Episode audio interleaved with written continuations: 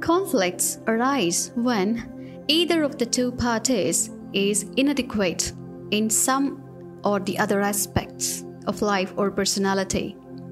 So, if you happen to be a part of a conflict, then it is either you who needs to grow or it's the other person who needs to grow. If you're so wise that you completely understand it's the other person who needs to grow, then be quiet and give them the time, actively or inactively being involved with them.